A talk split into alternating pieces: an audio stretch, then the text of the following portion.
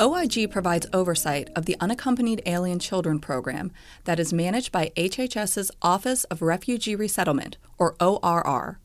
In the summer of 2018, OIG conducted site visits and data collection at 45 facilities in 10 states that provide temporary care to unaccompanied children. This large, multifaceted review focused on the health and safety of children in HHS custody. OIG is publishing a series of reports resulting from this review, including work that identifies challenges facilities experienced in addressing children's mental health needs. Facilities in ORR's network generally are required to provide appropriate mental health support um, to children in their care. Facilities addressed children's mental health needs by making sure they have access to regular counseling from in house mental health clinicians, but also connecting them to um, external mental health specialists when needed. Facilities reported challenges addressing the mental health needs of children who had experienced significant trauma. Some children had fled violence, were separated from their parents upon their arrival in the U.S., or experienced other significant trauma before or after their arrival in the U.S. Other obstacles include high caseloads due to challenges with recruiting and retaining mental health clinicians, challenges accessing external mental health providers, and challenges transferring and caring for children who needed specialized treatment.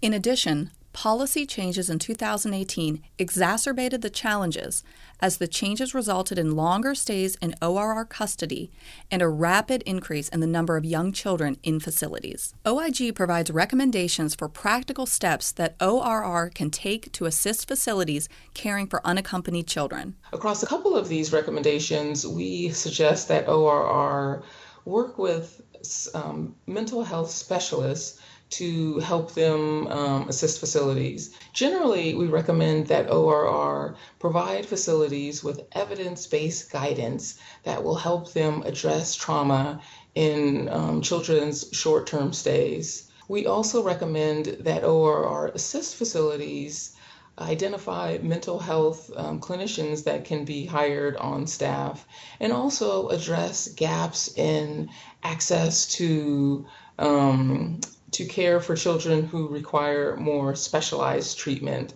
We also recommend that ORR take all steps necessary to make sure that children's stays in facilities are as short as possible. ORR concurred with all of OIG's recommendations and described its plans to address the challenges, some of which are already underway any failure to address the mental health needs of uh, a vulnerable population of children, especially those who had experienced trauma, could have serious implications for the short term and long term mental health uh, functioning of those children, as well as other children with whom they come in contact and the staff who are responsible for caring for them.